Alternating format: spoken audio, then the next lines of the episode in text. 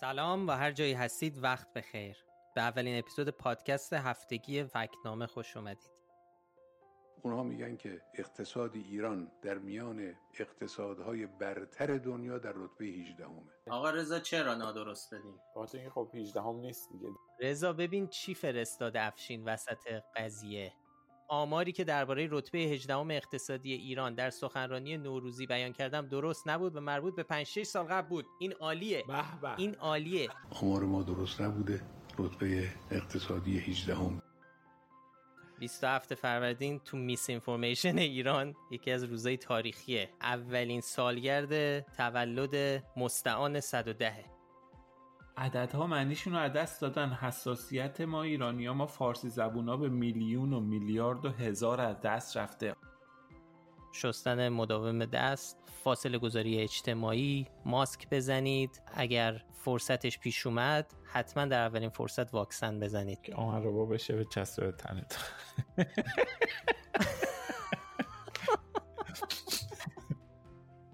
به عنوان پروفسور علی کرمی معروفه.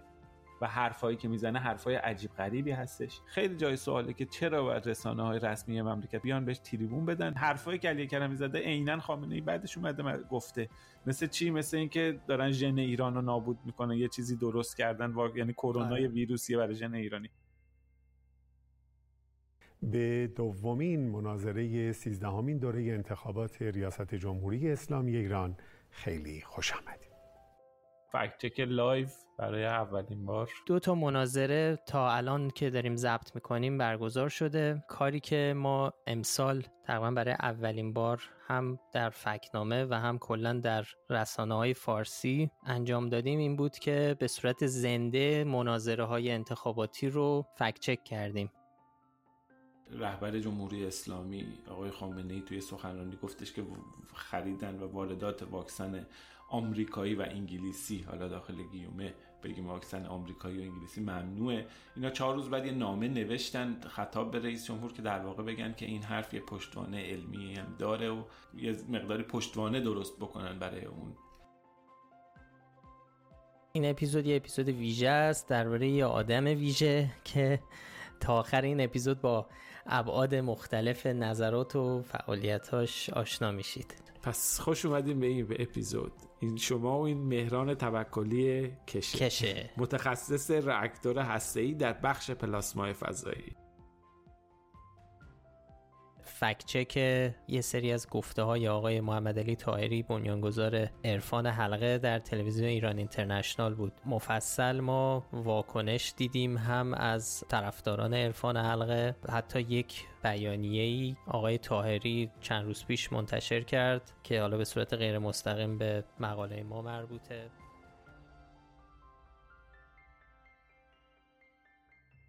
شهید. قچلو اجاقلو با آرپیجی میره عکاسخانه. میگه از من عکس بگیر. در همون عکاسخانه ایشون بعد از این عکاس میگه یک دو سه ماشه را میچکانه و خلاصه عکاسخانه میره هوا.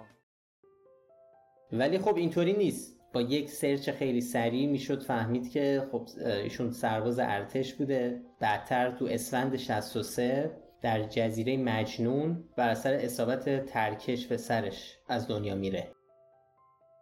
صدای گفتگوی من و فرهاد رو بشنویم از اسلو کنفرانس Global Fact 9 خبرنگار اعزامی فکت‌نامه به اسلو. امروز بیشتر بحثای آکادمیک و ارائه پژوهش و research و presentation این چیزا بود. نادر طالبزاده که این هفته از دنیا رفت همونجور که خودش یکی از مروجای اصلی تئوری توته و اخبار نادرست بود. در مورد مرگش و پیشینه خانوادگیش هم یه سری شایعات و حرفای عجیب غریبی زده میشه و حتی علت مرگش.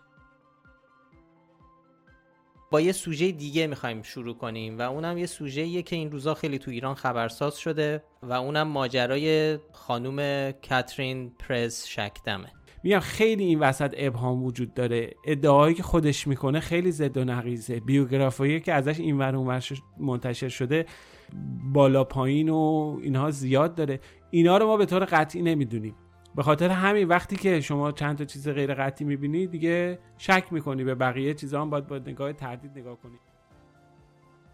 متاسفانه همزمان با این حمله سپاه به هواپیمای مسافربری اوکراین که اغلب مسافرانش ایرانی تبار بودن در آسمان تهران شلیک می‌کنه و باعث سرنگونی اون پرواز میشه. در چه شرایطی میشه تصور کرد که رهبر جمهوری اسلامی ایران رئیس جمهور ایران خبر نداشته باشن تا 48 ساعت بی خبر باشن؟ انتشار خبر درگذشت محسا امینی بود. دختر 22 ساله ای که گشت ارشاد روز 22 شهریور در تهران. دستگیرش می‌کنه و در شرایطی که در بازداشت بود از دنیا میره. مربوط به حدیث نجفی جوانی که توی کرج با شلیک معموران کشته شد. همونجور که گفتی ماجرای نیکا شاکرمی نمونه همین جور سناریو سازی ها و مشوش کردن فضا فضای اطلاعات. درباره ادعایی که مربوط می‌شد به کشته شدن مهدی حضرتی نوجوان 17 ساله که در خورمدشت کرج کشته شد. ما این هفته هفته خوبی نبود برامون. تو فکنامه. آره دقیقا. یه اشتباه کردیم. یه ویدیوهایی اومد از اعتراضات در جوان رود. تو چند تا از این ویدیوها یک دود سبز رنگی یه جا دیده می‌شد. ما توی اون توییت از یک واژه نامناسب استفاده کردیم. درس گرفتیم از این موضوع و میزان دقتمون و اینها رو بالا می‌بریم. ممنونیم از کسایی که به ما تذکر دادن بابت این اشتباه. متعهدیم به اینکه هر خطا و هر اشتباهی که پیدا بشه رو متحدیم که توضیح بدیم اصلاح بکنیم. علی اکبر رائفی پور سخنران و مدیر مؤسسه مصاف ایرانیان میگه که درباره رویداد لاشامپ چه می‌دانید؟ اما به اذعان دانشمندان زمین در آستانه یک لاشامپ دیگر است. لاشامپ. این پدیده اگه یه روزی اتفاق بیفته کل تمدن و موجودات بشر رو با هم از بین آره. می‌بره. حالا آره. ممکنه یه تعداد محدودی بتونن زنده ب... زنده بمونن زندگی قارنشین رو ادامه بدن. فکر کنم من شما میمونیم آقا فراد. توی قار نشستیم داریم پادکست ضبط می‌کنیم. قارای بغلی رو هم فکت چک می‌کنیم. داریم نزدیک میشیم به 100 اپیزود آقا رضا. حالا مونده سی تا مونده تا 100 تا. ولی خب خیلی نزدیکیم. سی هفته دیگه.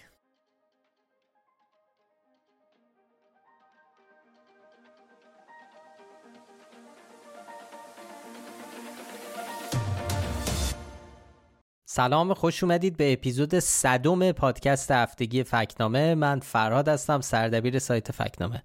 سلام منم رضا هستم دبیر تحریریه فکنامه. خیلی خوش اومدیم به پادکست ما. بالاخره رسیدیم به عدد 100 رضا. بله خیلی وقت بگیم به خودمون. منتظرش بودیم. آره تشکر کنیم از شنونده هایی که تقریبا از اپیزودهای اول همراهمون شدن. قدم به قدم اومدن با ما تا پادکست بهتر بشه پیش نظر دادن انتقاد کردن پیشنهاد دادن. معرفی کردن به این و اون من خیلی وقتا که می‌دیدم تو شبکه های اجتماعی یک کسایی به عنوان یه سری پادکست پیشنهادی اینو به بقیه جزو جزو اون لیستشون هستیم اصلا یکی از بهترین کمپلیمانا بود برای من. به حال دو سال چهر روز کم ما هر هفته خدمت شما بودیم و خیلی برای ما افتخار بزرگی بوده و خیلی خوشحالیم که هستید با ما و همراهمون میایین و بهمون برامون نظر می نویسید نقد می‌کنید و به حال سعیمون رو می‌کنیم که کیفیت کارمون رو ببریم بالا و همچنان در خدمتتون باشیم.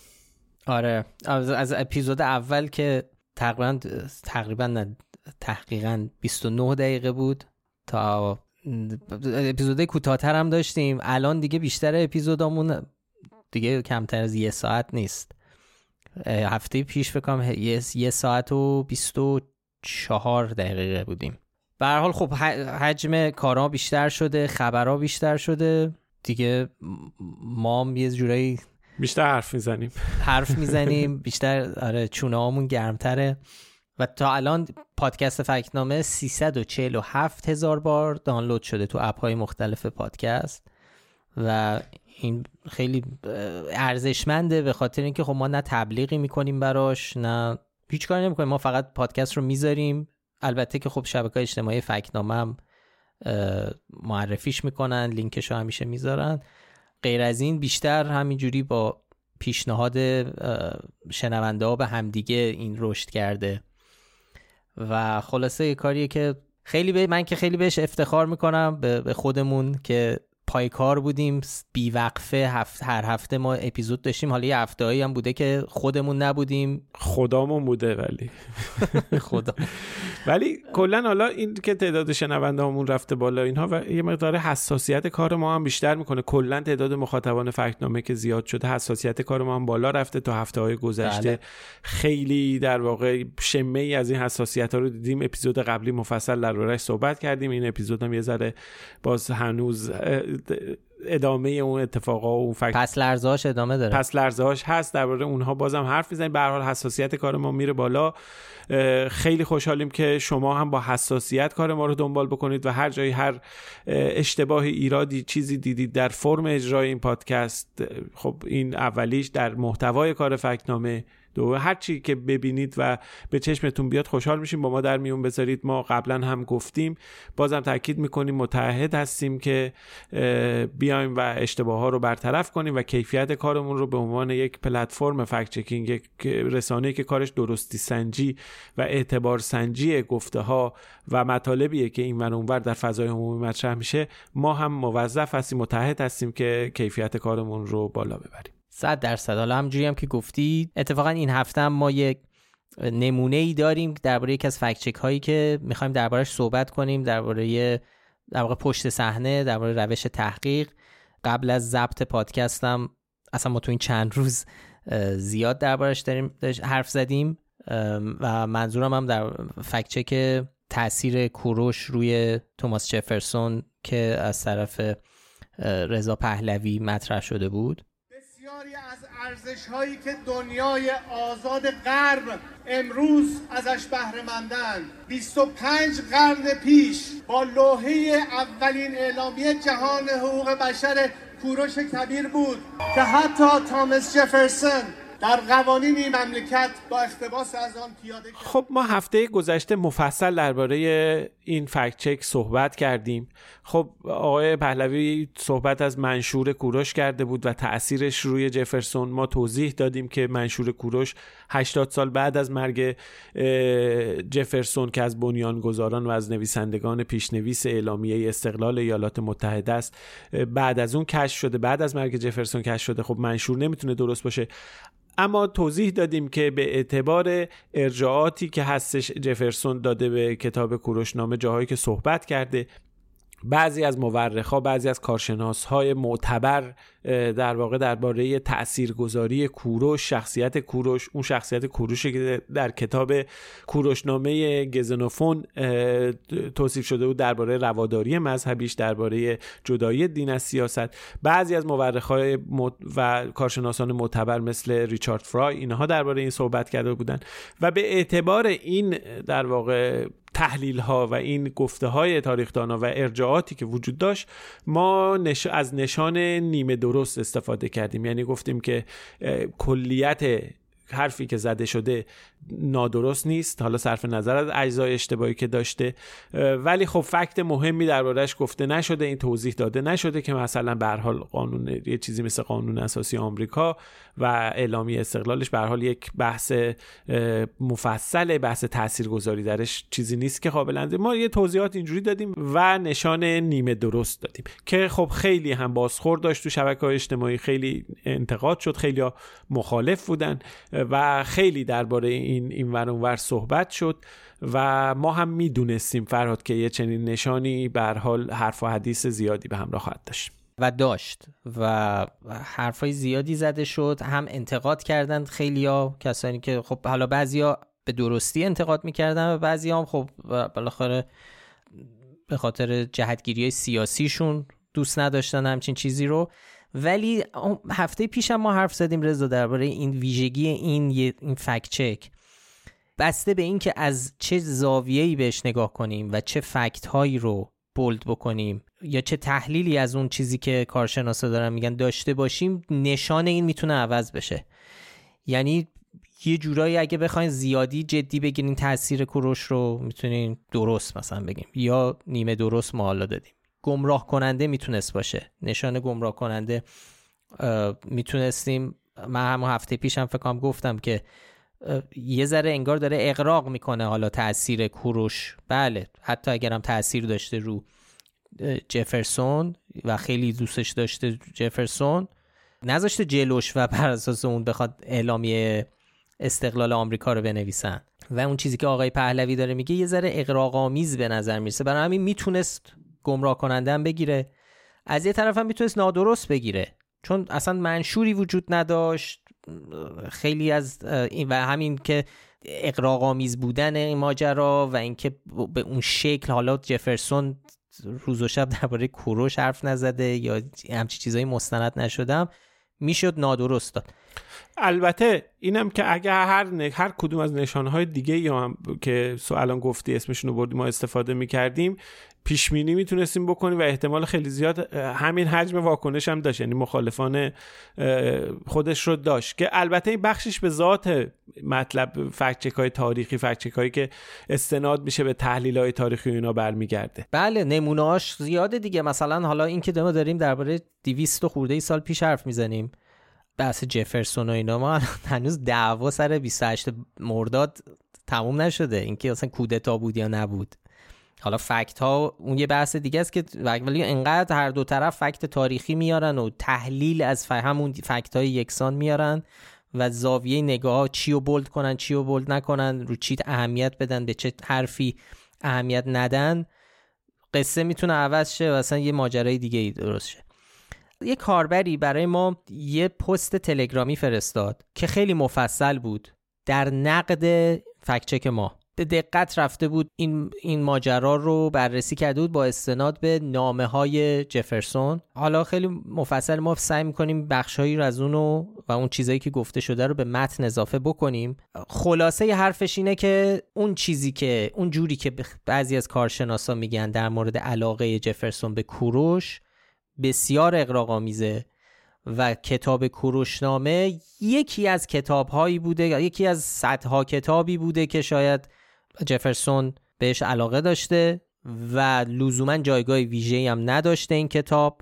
و معرفی هم که می‌شده معرفیش هم جنبه دیگه ای داشته جنبه, دیگه ای داشته. محتواش لزوما تأکیدی نشده روش و اون بیشتر به خاطر تمرین زبان یونانی یا آشنایی با بیشتر با زبان یونانی بوده. اون هم یکی از کتاب ها نه که فقط این کتاب رو بده.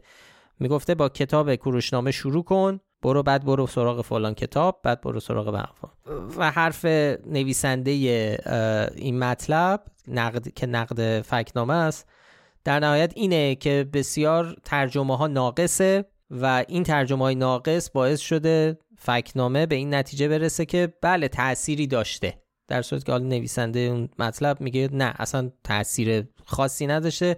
تاثیرش رو و الهام بخش اصلی جفرسون جاهای دیگه است فلاسفه دیگه است و حالا کوروش هم اون وسط یه گوشه ای شاید باشه ولی نه اون قدری که ما بخوایم بگیم الهام بخش جفرسون بوده برای نوشتن اعلامیه استقلال یا طراحی سیستم سیاسی آمریکا. یه نکته ای من حالا اضافه بکنم. به حال اینکه یه چیزی یک کتابی یک اندیشه یک فکری روی یک شخصی تاثیر داشته یا نداشته فی نفسه موضوعیه که خب به حال میشه دنبال سند گشت دنبال مدرک گشت و بر, بر با استناد به این اسناد و اینها تایید کرد گفت بله مثلا تاثیر بوده طرف خودش گفته من تاثیر گرفتم اینها رو گفت.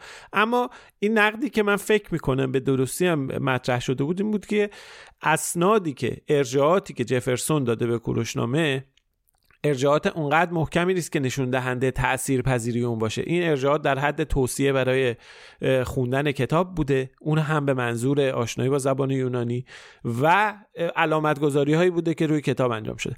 خب با توجه به این اسناد و اینها به هر حال این که بگیم که یعنی می‌تونیم بگیم که سندی که بیاد به محکمی نشون بده که این تاثیرپذیری حد در حد و اندازه قابل ذکری بوده خب به هر حال این یه مقداری سوس میشه. اگرچه یا آدم های معتبری به هر حال تاریخدانای معتبری اومدن و در این باره صحبت کردن. حالا ریچارد فرای ما هفته پیش دربارش توضیح دادیم. آدمای دیگه هم هستن افراد دیگه هم اشاره کردن. از جمله نیل مکگرگوره که حالا به حال توی یه مقاله مفصلی هم آقای نسبتا مفصلی آقای خشار جنیدی توی بی بی سی نوشت که تو مقاله هم اشاره شده بود به اینها. به هر حال یه چیزایی هست. یه افرادی گفتن درباره این تاثیرگذاری صحبت کردن اما درسته. ما سندی اینکه خود جفرسون جایی گفته باشه تحت تاثیر قرار گرفتم یا تاثیر گرفتم و اینها نه یه چنین چیزی ما هم تا حداقل این چیزایی که هستش تو فضای عمومی و ما رسیدیم و سرچ کردیم و اینها یه چنین چیزی وجود نداره. و بسیار به این نتیجه رسیدیم تو حرفامون که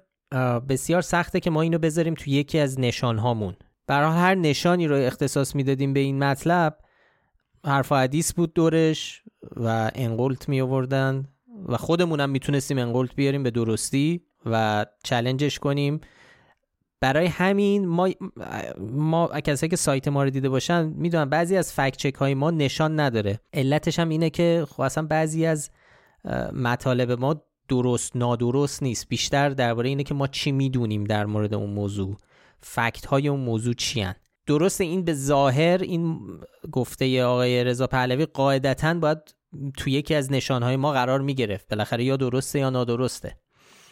ولی ما هرچی فکر کردیم دیدیم انقدر تحلیل ها زیاده با fact های یکسان تحلیل های متفاوتی داره شکل می‌گیره از این موضوع. تا الان که داریم صحبت می‌کنیم تصمیم بر اینه که علاوه بر update کردن مطلب با اطلاعات جدید و تا حدی بازنویسیش نشان رو برداریم. چون fact ها درسته نتیجه گیری یه ذره ممکنه باعث سوء تفاهم بشه و دقیق نباشه.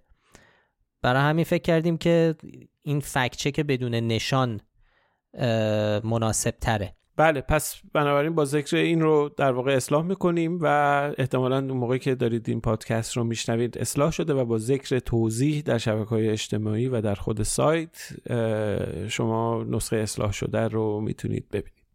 خب اگر موافقی بریم سراغ فکت چک های این هفته. یه فکت چک نصف نیمه داریم که هنوز تموم نشده درباره جمعیت راهپیمایی در بروکسل بلژیک و یه فکت چک درباره تورم داریم یه فکت چک درباره یک نقل قول منصوب به امانوئل مکرون داریم درباره تغییر رژیم و یه فکت چک هم درباره اینکه اینترنت آیا دست NSA هست یا نه.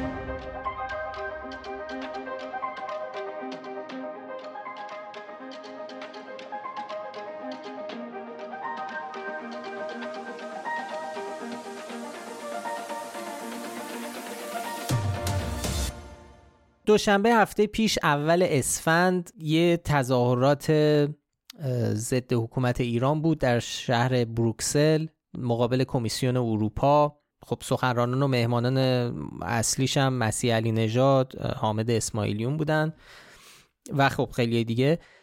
ما هفته پیش اگه یادتون باشه بررسی کردیم جمعیت تظاهرات لس آنجلس و همچنین جمعیت شهرهای تظاهرات 22 بهمن ایران رو. حالا بعد از تظاهرات بروکسل خیلیا به ما گفتن خب باید جمعیت حاضر تو این تو بروکسل رو هم بررسی کنید. البته ما تو هیچ کدوم از این دو تا fact-check قبلی 20 یعنی راهپیمایی 22 بهمن داخل ایران و در واقع تظاهرات 22 بهمن در لس آنجلس. هیچ کدوم جمعیت دقیق رو نگفتیم. اومدیم در واقع اون argument ها و اعداد و ارقامی که مطرح می‌شد و به نسبت ظرف و گنجایش جمعیتی فضا سنجیدیم و دربارهشون صحبت کردیم. این بارم البته درباره بروکسل هم خب همونجوری که گفتی خیلی بهمون گفتن که بریم سراغش و سعی کردیم همین کار رو اینجا هم انجام بدیم که البته همچنان در حال کاره. ولی باز اینجا هم یک الگوی چیزی که داریم می‌بینیم اینه که اعداد و ارقام بسیار متفاوت با یک دامنه تغییر و نوسان خیلی زیادی درباره این راهپیمایی گفته شده. البته همینجور که گفتی هنوز داریم کار می‌کنیم. الان که داریم ضبط می‌کنیم الان چهارشنبه شب به وقت ایرانه و ما هنوز داریم هنوز نهایی نشده ولی اون چیزی که الان داریم عدد هم تو که گفتی عددهای متفاوتی ما داریم از رسانه ها و داریم. مثلا یورو نیوز این عدد رو به نقل از پلیس بروکسل 13 هزار نفر اعلام می‌کنه. باز دوباره خود یورونیوز توی توییت دیگه این بار ولی به نقل از برگزار کننده ها جمعیت رو 60 هزار نفر اعلام می‌کنه. دوباره خود یورونیوز چند ساعت بعد 27 هزار رو اعلام می‌کنه توییت می‌کنه. اینم درباره یورونیوز باز این به نقل از این 37 هزار نفرم به نقل از پلیس بروکسل اعلام می‌کنه. 35 هزار نفر. ببخشید 35 هزار نفر رو به نقل از پلیس بروکسل اعلام می‌کنه. در حالی که پلیس بروکسل هم یک بیانیه تنها داده بود. اونم البته قبل از تمام این اخبار توی در حین برگزاری مراسم که اونجا توی اون چیزی که در توییتر و اینها هست صحبت از اینه که تعداد شرکت کنندگان در حدود 6000 نفر. این چیزیه که یعنی ما داریم. به عنوان آره. گزارش داریم می‌بینیم به عنوان منبع مستقل در دسترس عمومیه. پس یعنی ما می‌خوام بگیم با تعداد زیادی عدد طرفیم. حالا اینم فقط یورونیوز رو ما گفتیم. ما مثلا خبرنگارای دیگه شخصیت کسایی مثل پوریا زراعتی مجری ایران اینترنشنال توییت کرده. این جمعیت رو 20 هزار نفر گفته. همینجور ادامه داره. ما نمونه های مختلف داریم ولی ما طبق همون روشی که برای تظاهرات و تخمین جمعیت های قبل از قاسم سلیمانی تا همین اه، تظاهرات لس آنجلس هفته پیش در واقع ظرف جمعیت رو بر ظرف جمعیتی اون مکان رو می‌تونیم بسنجیم و می‌تونیم بگیم که حد اکثر چقدر آدم می‌تونه اینجا جا بشه در حالی که با یک البته تراکم منطقی که تراکم منطقی اون چیزی که حد اکثر میشه تصور کرد دو نفر در یک متر مربع. که که این جمعیت خیلی متراکمیه که تا حدیه که بیشتر از این اگه باشه دیگه اون جمعیت می‌تونه کشته بده. بله بله، در حال اصلا بیشتر از این حرکت نمی‌تونه بکنه. حرکت هم نمی‌تونه. به اضافه اینکه البته اینم تاکید بکنیم که توی این تجمع بروکسل تصاویری که ازش هست خب جمعیت این تراکم نداره. خیلی کمتر نه. از این به نظر می‌رسه نقاط خالی زیاد داره. توی تراکم توی 22 بهمن ایران که اصلا خیلی فاصله داره عکس های هوایی اینا رو می‌بینی. وسط جمعیت بالا با فاصله وایسادن ماشین هست دکه گذاشته خیلی یه چنین چیزایی هست. ما به خاطر همین بازم تاکید کرد باید بکنیم کردیم تاکید. توی شبکه های اجتماعی هم باید بیشتر هم تاکید بکنیم که این یک تراکم فرضی برای محاسبه ظرفیته نه برای اینکه بگیم جمعیت چقدر شرکت کرده. دقیقا این این فکر می‌کنم باعث سوء تفاهمی هم شده بود توی وقتی ما جمع ظرف جمعیتی اه، تظاهرات 22 بهمن ایران رو نه تهران سراسر ایران حدود ما حد اکثر گفتیم 8 8 و نیم میلیون نفر می‌تونن جا بشن تو اون محدوده هایی که در شهرهای مختلف برای تظاهرات در نظر گرفته شده یعنی داشتیم می‌گفتیم اینا همه پر باشن. در قدم به قدمشون در هر متر مربع انسان وایستاده باشه بیشتر از 8.5 میلیون جا نمیشن. و خیلی اختلاف داره با اون 21 میلیونی که روزنامه‌های مثل همشهری اعلام کردن و فونت های بزرگ رو صفحه اولشون اعلام کردن. می‌خوام بگم که این باعث نشه که فکر کنیم ما داریم میگیم 8.5 میلیون نفر آدم اومدن. ما داریم میگیم ظرفش انقدر بیشتر از این جا نداره. بله دقیقا. اینجا هم همین اینجا هم در واقع همین الگو رو رفتیم. بازم یعنی با تاکید بر اون ن- نمی‌تونیم بگیم. چون غیر از اصلا بحث تراکم بحث دبی هم هست. بحث دبی هم مطرحه که جمعیت میان چقدر میرن. برای محاسبه چنین چیزی ما باید یک زمان فرضی مثلا در نظر بگیریم که چند چند ساعت میمونن. افراد یک بار ما خیلی محاسبات پیچیده میشه. یه بار ما برای فکت چک در واقع می‌خواستیم تخمین بزنیم جمعیت شرکت کننده در راهپیمایی قدیر تو تهران رو. اون موقع بله. اومدیم یه فرضیات مثلا متوسط زمان حضور هر نفر یه ساعت و دو ساعت اینا رو در نظر گرفتیم. حالا به حال این بحثیه که خیلی محاسبه و برآورد دقیق خیلی نیاز به متغیرهای زیادی داره و ما در دسترسمون نیست. این اطلاعات رو نداریم فکت رو نداریم تصاویر کامل هوایی نداریم تصاویر ماهواره‌ای نداریم. در واقع الگویی که بتونیم نظرسنجی بکنیم یا یه اطلاعاتی به دست بیاریم که بتونیم بر اساس اون زمان تقریبی حضور افراد در مراسم رو تخمین بزنیم. اینا رو نداریم به خاطر همین نمی‌تونیم جمعیت رو محاسبه کنیم. ولی می‌تونیم بگیم تو این فضایی که آدم اومدن جمع شدن چقدر آدم اصلا جا می‌گیره.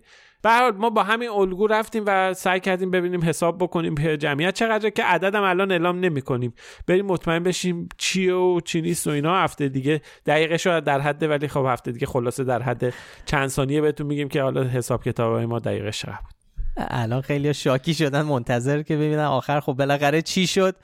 آره ولی خب کلا کار فکت چکینگ جوری نیست که بشه تو همین ده دقیقه سری بخوایم توضیح بدیم یه موضوع رو. ریزکاری هایی داره خیلی چیزا باید توضیح داده بشه خیلی چیزا باید در نظر گرفته بشه. و آره الان اگه ما یه کلمه الان ممکنه بگیم آره بررسی الان مثلا میگه این چیزی بین 4000 تا 6000 نفر آدم بودن.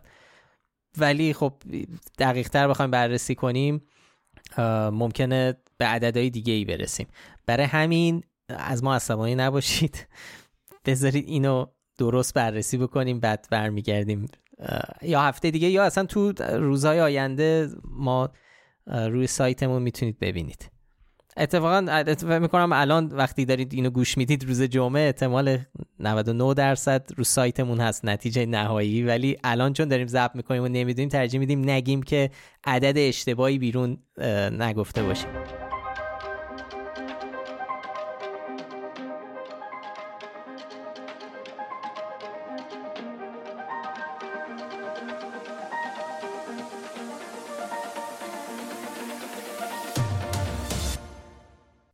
ما تقریبا اپیزودی نداشتیم که توش فکچک اقتصادی مطرح نکنیم و دربارش حرف نزنیم. این هفته هم یه فکچک دیگه داریم این بار درباره تورم. خب مسئله تورم و قیمت ها و قدرت خرید یکی از اصلی ترین موضوعات این سالهای ایرانه و هفته پیشم تو همین پادکست دربارش صحبت کردیم. حالا اینجا روزنامه شرق یا دقیقتر بگیم شبکه شرق رو فکچک کردیم. که روز دوم اسفند با استناد به گزارش مرکز آمار ایران از تورم بهمن امسال از عبارت رکورد شکنی دوباره تورم در بالاترین حد در سالهای اخیر استفاده کرد. ما هم رفتیم ببینیم آیا این گفته درسته یا نه. خب ما به این گفته نشان نیمه درست دادیم. به این دلیل که خب نرخ تورم سالانه که اعلام شده توی بهمن 1401 به رقم 47 ممیز 7 درصد. رسیده که این بالاترین رقم در تاریخچه انتشار اطلاعات و داده های تورمی مرکز آمار ایرانه. تورم نقطه نقطه هم به عدد 53 و 14 درصد رسیده که دومین عدد بزرگ بعد از تیر ماه سال امسال یعنی 1401 به هر حال اگر ما دیتابیس مرکز آمار ایران رو بگیریم که تو 20 سال گذشته اقدام به انتشار داده های تورم کرده و در حال حاضرم تنها مرجع رسمی انتشار آماره بله این رقم بالاترین رکورد تورمه رکورد شکسته شده. اما این رو هم باید بدونیم که قبل از مرکز آمار بانک مرکزی آمار تورم رو محاسبه می‌کرد. بانک مرکزی خب توی رکوردهای بانک مرکزی بعد از 1322 تقریبا 80 سال پیش بالاترین نرخ تورم در سال 1374 ثبت شده. بالاترین نرخ تورم 12 ماه 49 درصد بوده. چل... یعنی 49 و 4 درصد دقیقش رو بخوایم بگیم در دولت هاشمی رفسنجانی بوده. اون یک اون رکورد هنوز این عدد مرکز آمار به اون عدد نرسیده. اما نکته اینجاست که مرکز آمار و بانک مرکزی اختلاف چشمگیری دارن. به عنوان مثال میگم توی همین ماهای گذشته بسیار از مقام های دولتی استناد کردن به آمار منتک آمار بانک مرکزی که منتشر نمیشه. یعنی بتونیم بگیم آمار غیر رسمی که بانک مرکزی تورم رو در سال 1400 تا 59 درصد در واقع محاسبه کرده. خب این آمار منتشر نشده ما هم نمی‌تونیم بهش استناد کنیم. اما اگر این باشه این عدد درست باشه و نرخ تورم بهمن ما هم فرزن همین بانک مرکزی همین 47 درصد محاسبه کرده باشه خب رکورد شکسته نشده. اما ما نمی‌دونیم بانک مرکزی چقدر محاسبه کرده آمار تورم بهمن و نمی‌دونیم چقدر عددهایی که اعلام میشه برای سال 1400 که بانک مرکزی گفته نمودارهایی که منتشر میشه اینا چقدر دقیقا درستن؟ ما دسترسی به این دیتا ها و داده ها نداریم. ضمن اینکه به هر حال بانک مرکزی تورم را در مناطق شهری حساب می‌کنه مرکز آمار شهر تفکیک شهری و روستایی داره. اینم می‌دونیم که تورم مناطق روستایی در سالهای گذشته خیلی بیشتر بوده از تورم مناطق شهری. اینا رو همه رو می‌دونیم اینا رو می‌ذاریم کنار هم. به هر حال این چیزی که ادعایی که مطرح شده از طرف روزنامه شرق ادعای درستیه. اگرچه باید گفت در قالب گزارش های مرکز آمار یه چنین نرخی سابقه نداشته و ما الان در یک قله و پیک تاریخی هستیم. با این وضعیتی هم که الان داریم می‌بینیم شرایطی هم که الان وجود داره بعید نیست این تورم در ماهای آینده هم روند سعودی داشته باشه و رکوردها باز هم شکسته بشه که اصلا چیز خوبی نیست. خیلی اتفاق ناگواریه که داره میفته و در طول تاریخ معاصر اقتصاد ایران به تعبیری یه چنین تورمی اونم تورم تجمیعی طولانی بالا اینا چیزی هیچ وقت سابقه نداشته بی سابقه بوده.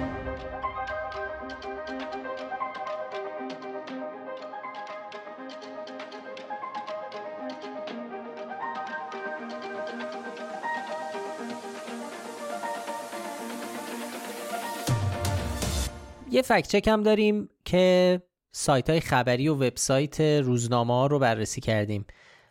خبرگزاری دانشجو روزنامه همشهری دنیای اقتصاد البته به نقل از فریختگان مردم سالاری و سایت شبکه العالم. یه مصاحبه از مکرون پخش کردن از امانوئل مکرون رئیس جمهور فرانسه. به اکانت شخصیت های سیاسی هم رسید. مثلا اکبر گنجی توییت کرد گفت که مکرون گفته به رژیم چنج در ایران اعتقادی نداره. حالا ماجرا چی بوده؟ یه ویدیو بود از امانوئل مکرون که این ویدیو تو کنفرانس امنیتی مونیخ اخیرا ضبط شده. اونجا ادعا میشه که مکرون گفته من حتی لحظه ای به تغییر رژیم در ایران اعتقاد ندارم. ولی اینطور نبوده و رئیس جمهور فرانسه همچی چیزی نگفته. Let's be clear. I don't believe one second in a regime change. And when I when I hear a lot of people advocating for regime change, I, I would just ask them for which change? Who's next? Who is your leader? خب صدا چی میگه؟ میگه من لحظه‌ای به رژیم چنج اعتقاد ندارم. ولی کلمه ایران توش نیست. جالبه که بحث اصلا درباره ایران هم نیست. یعنی خب اون ویدیویی که خیلی ها گذاشتن و آرم خبرگزاری دانشجو داره دستکاری شده و فونت رو تغییر دادن در زیرنویس و ترجمه فارسی کلمه ایران رو بهش اضافه کردن. اگه رو سایت ببینید دقیقا مشخص کردیم با رو تصویر که و شکلش رو کشیدیم که چه اتفاقی افتاده. زمینی که اصلا بحث ربطی به ایران نداره. بحث زمینه بحث درباره حمله روسیه به اوکراین و سوال پرسش کننده هم درباره صلح با روسیه است. و مکرون اول وضعیت روسیه رو شرح میده بعد درباره راه حلا میگه regime change با کدوم لیدر نفر بعدی کیه؟ یعنی اصلا context بحث درباره روسیه است. این ماجرا که کلمه ایران رو گذاشتن کاملا یک نمونه خوب از disinformation ه برای اینکه گمراه کنن مخاطب رو و حالا سیاستی که دوست دارن رو پیش ببرن. یه نکته من اضافه بکنم به فرمایش شما. اونم اینه که واقعا ما نمی‌دونیم کی این دستکاری رو کرده این بخش رو زیاد گذاشته. توی خبرگزاری دانشجو تو کانال تلگرامیش این مطلب ویدیویی که هست این عینا همین درسته یعنی در ایران به این زیرنویس اضافه نشده و همون مطلب ولی ما نمی‌دونیم کی کجا چه کسی اومده این رو جعل کرده و این زیر رو اضافه کرده به زیرنویس و این اومده و پخش شده در مقیاس وسیع پخش شده اون رسانه ها که گفتی چی؟ 23 تلویزیون و بخش خبری هم این رو پخش کردن و شروع کردن به مانور دادن و به این اسم مطلب منتشر کردن. البته یه جاهم تو context متفاوتی گذاشتن اگه اشتباه نکنم درست میگم؟ یه جاهایی ویدیوی درست با زیرنویس دست نخورده رو در context به عنوان صحبت مکرون در مورد ایران ارائه دادن. یعنی دو تا جنبه داره. یکی که اصلا کلا دستکاری ویدیوه یه عده نه دستکاری بدون اینکه چیزی به زیرنویس اضافه بکنن به عنوان حرفای مکرون درباره ایران ارائه دادن. مثلا همین خبرگزاری دانشجو که میگی اینا همینو گذاشته بدون اینکه اشاره بکنه مکرون داره در اون لحظه درباره روسیه صحبت می‌کنه نوشته با این عنوان نوشته. زیرنویس رو دستکاری نکرده ولی عنوانش عینا می‌خونم. مکرون بعد از دیدار با مسیح علی نژاد در کنفرانس مونیخ من یک ثانیه به تغییر رژیم اعتقاد ندارم وقتی میشم یعنی این context رو آورده و برده و اینم مصداق disinformation هست مصداق اطلاعات غلط هست. هیچ ربطی به مسیح علی نژاد نداشته. آره اون جعل زیرنویس رو این نداره. یه پله اون که جعل کردن یه پله فراترم رفتن دیگه. آره دیگه یعنی در واقع به اصطلاح دم به تله نداده. خواسته بگه که در یعنی technically حرفش درسته. بله بعد از دیدار با مسیح علی نژاد ولی با مسیح علی نژاد هم دیدار نمی‌کردم همینو می‌گفت هیچ. اصلا چون اصلا درباره ایران نیست قضیه. یعنی اووردن اسم مسیح علی نژاد این رو به مخاطب القا می‌کنه که زمینه حرف درباره ایرانه. خلاصه این هم ما بهش نشان نادرست دادیم. البته بعضیا توی تحریری هم بودن خیلی از جمله آقا افشین بعد که مطلب منتشر شد خیلی با اصرار و اینا گفت چرا به این شاخدار ندیدین و اینا. البته که حالا همین الان قبل پادکست هم می‌گفت افشین. افشین تهیه کننده این پادکست دعوامون کرد که چرا شاخدار ندادید. حرفش رو هم متو... می‌فهمم چرا میگه چون میگه اصلا اساسا جله و یه دروغ واضحه که مثلا کلمه ایران رو گذاشتن ولی ما. من که مخالفت کردم شما م... آره جل که خب همش جل نبوده همش مثل مثلا همین خبرگزاری دانشجو جله رو نکرده به اضافه اینکه یه ذره هم به حال نشان شاخدار میگم بحث سنس و اینا هم هستی مرغ پخته به خنده در بیاد و اینا. حالا ما تلقی بود بعدم آقا افشین هم تازه اون موقعی که مطلب داشت می‌رفت رو سایت اون موقع چیزی نگو بعد که منتشر شده بود تازه می‌گفت چرا شاخدار ندین ما نادرست داده بودیم رفته بود. آره از این بعد باید قبل انتشار این بحثا رو بکنیم. ولی نه اصلا ما کلا هم سعی می‌کنیم که نشان شاخدار رو با احتیاط استفاده بکنیم و بذاریم برای چیزهایی که واقعا به طرز مزهکی نادرستن مثل خب یک هفته گذشته به راهپیمایی 22 بهمن که گفته بودن 21 میلیون نفر در ایران شرکت کردن شاخدار دادیم. اون شاخدار دادیم. اون درسته. شاخدار بود چون اصلا یه تخیلی عدد عجیب غریب تخیلی بود.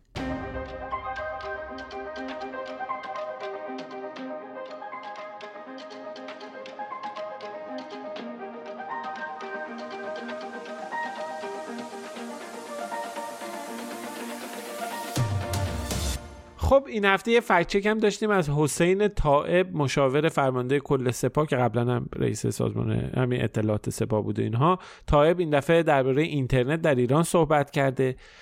خب خبر خیلی با عنوان اینترنت دست دشمن است. خیلی تو رسانه های زیادی منتشر شد.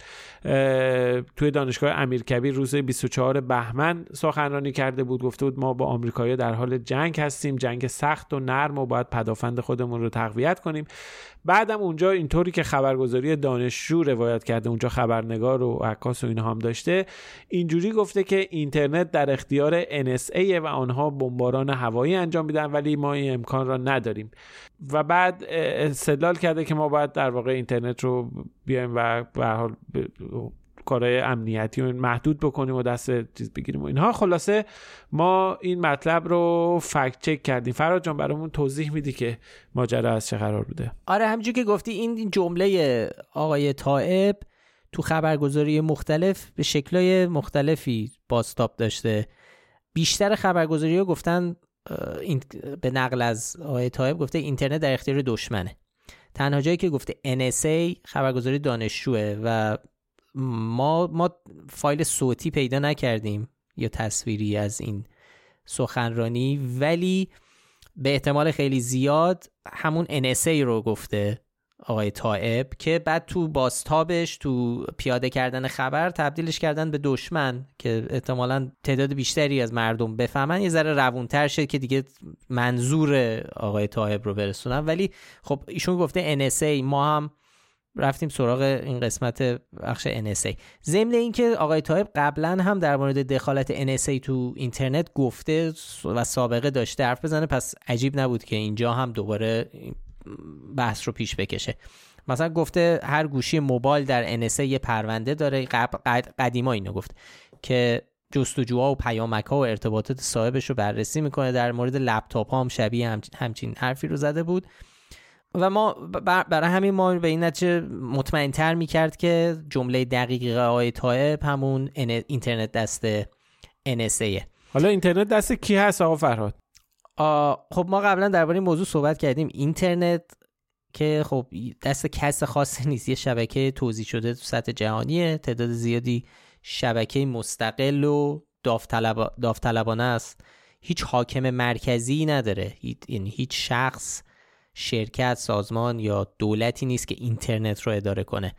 پس اینترنت در اختیار کسی نیست. از این جهت خب حرف حسین طایب غلطه نادرسته. یه گروه حاکمیتی و غیر انتفاعی به اسم آیکان داریم که هماهنگیایی رو تو نگهداری و عملکرد پایگاه داده دارن. توی سایت حالا تو این مطلب بیشتر دربارش توضیح دادیم که آیکان چیه. این از اینترنت. اگر این جمله آقای تایب رو به همین شکل بخوایم بررسی کنیم. حالا NSA چیه؟ NSA آژانس امنیت ملی آمریکاه و در واقع یک آژانس اطلاعاتی تو وزارت دفاع ایالات متحده. کارش هم اینه که مسئول نظارت جهانی و جمعآوری و پردازش اطلاعات و داده برای اهداف اطلاعاتی و ضد جاسوسیه. یعنی کارشون نیست که حالا گوش بدن رو تلفن ها رو. ولی در واقع دیتا جمع آوری می‌کنن. خیلی هم گسترده است این رصد. مثلا گزارشی هم هست از شنود تلفن آنگلا مرکل صدر وقت آلمان. مشهورترین موردش هم شاید مربوط به اطلاعاتی باشه که ادوارد اسنودن منتشر کرده بود. سال 2013 اسنودن گفت که این سازمان داره به صورت گسترده تجسس می‌کنه.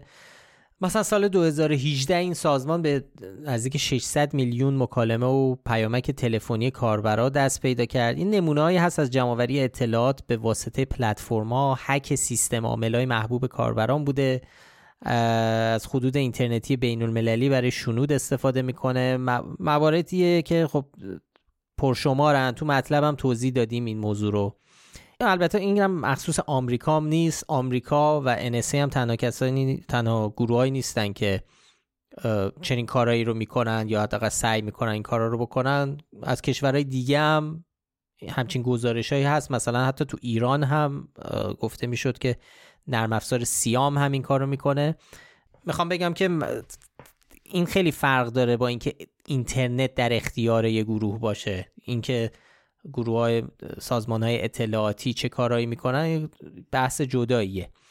مثل این میمونه بگیم چون تو ایران داره فلان کار داره فلان کار اطلاعاتی انجام میشه رو تو حالا فضای آنلاین بگیم اینترنت دست ایرانه مثلا یا دست روسیه است. حرف درستی نیستین. این کلیت ماجرا پس اون اشراف رو میشه گفت تا حدی هست. اشراف اطلاعاتی NSA قطعا قدرتمنده تو این زمینه ها و بیشتر هم مربوط به مردم آمریکاست. بیشتر مسائل داخلیه. ولی اینکه فرض کنیم اینطوریه که NSA مالت که اینترنت و می‌تونه دستکاری کنه قطعا منطبق با واقعیت نیست و اینکه ما بعد و مخصوصا بر اساس همچین فرض اقراقامیزی به بعد نتیجه بگیریم که خب پس باید اینترنت رو محدود کنیم که NSA قدرت عمل رو از NSA بگیریم.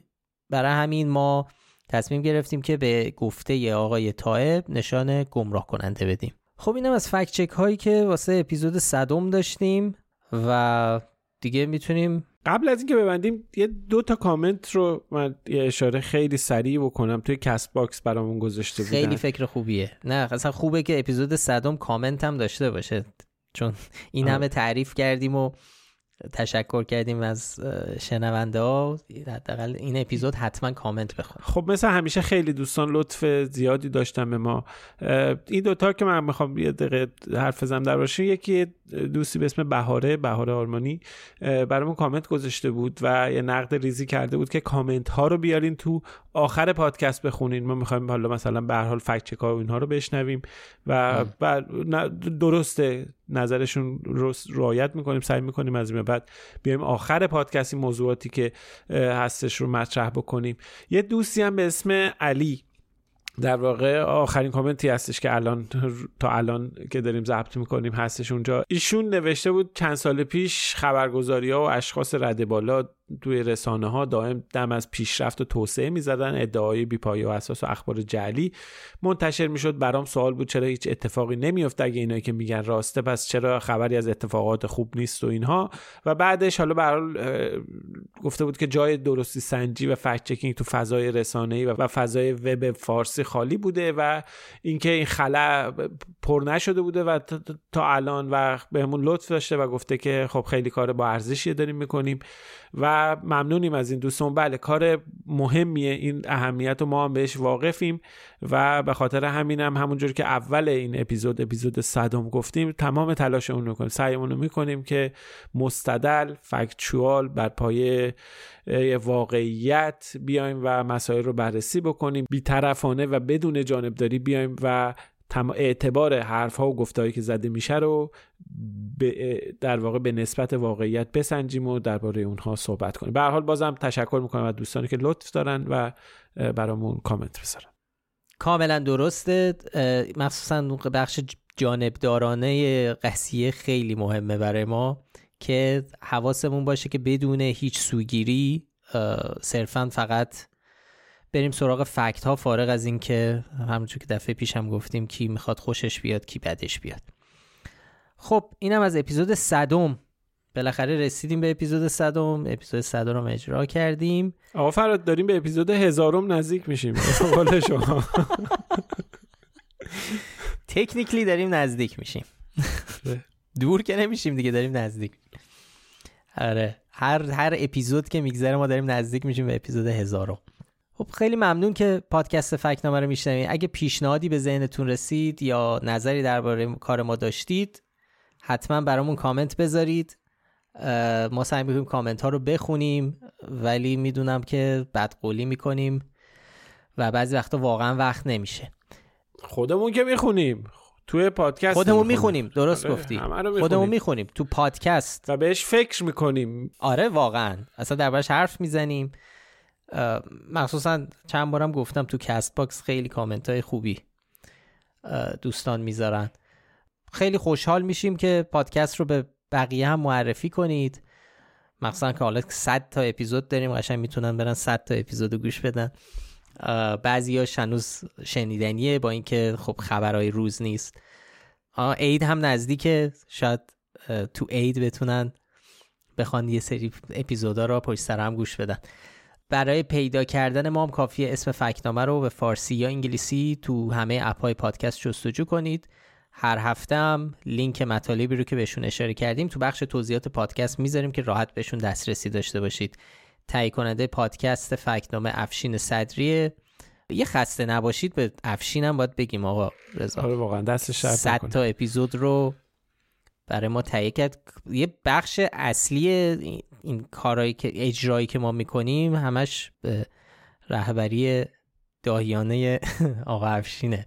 ایرادا و کاستیاش از ما و بنده و شماست ببخشید و فراد اون خوب قسمت های خوبش از آقا افشینه. ایراداش هم از افشینه. همه چیش افشین. خوب و بد همه چی افشین که پشت صحنه است هر کار کردیم نمیاد جلوی صحنه.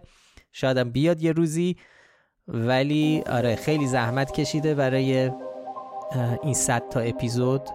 و اصلا خیلی احساساتی میشم وقتی صد تا اپیزود ما منتشر کرد آره خلاصه تهیه کننده پادکست افشین صدری مدیر هنریش که کاورهای هر اپیزود رو برامون طراحی می‌کنه هیلا نیکو. آدرس سایت ما هم هست فکنامه دات کام. وقتتون بخیر و تا هفته دیگه خداحافظ. مراقب خودتون باشید. خدا نگهدار.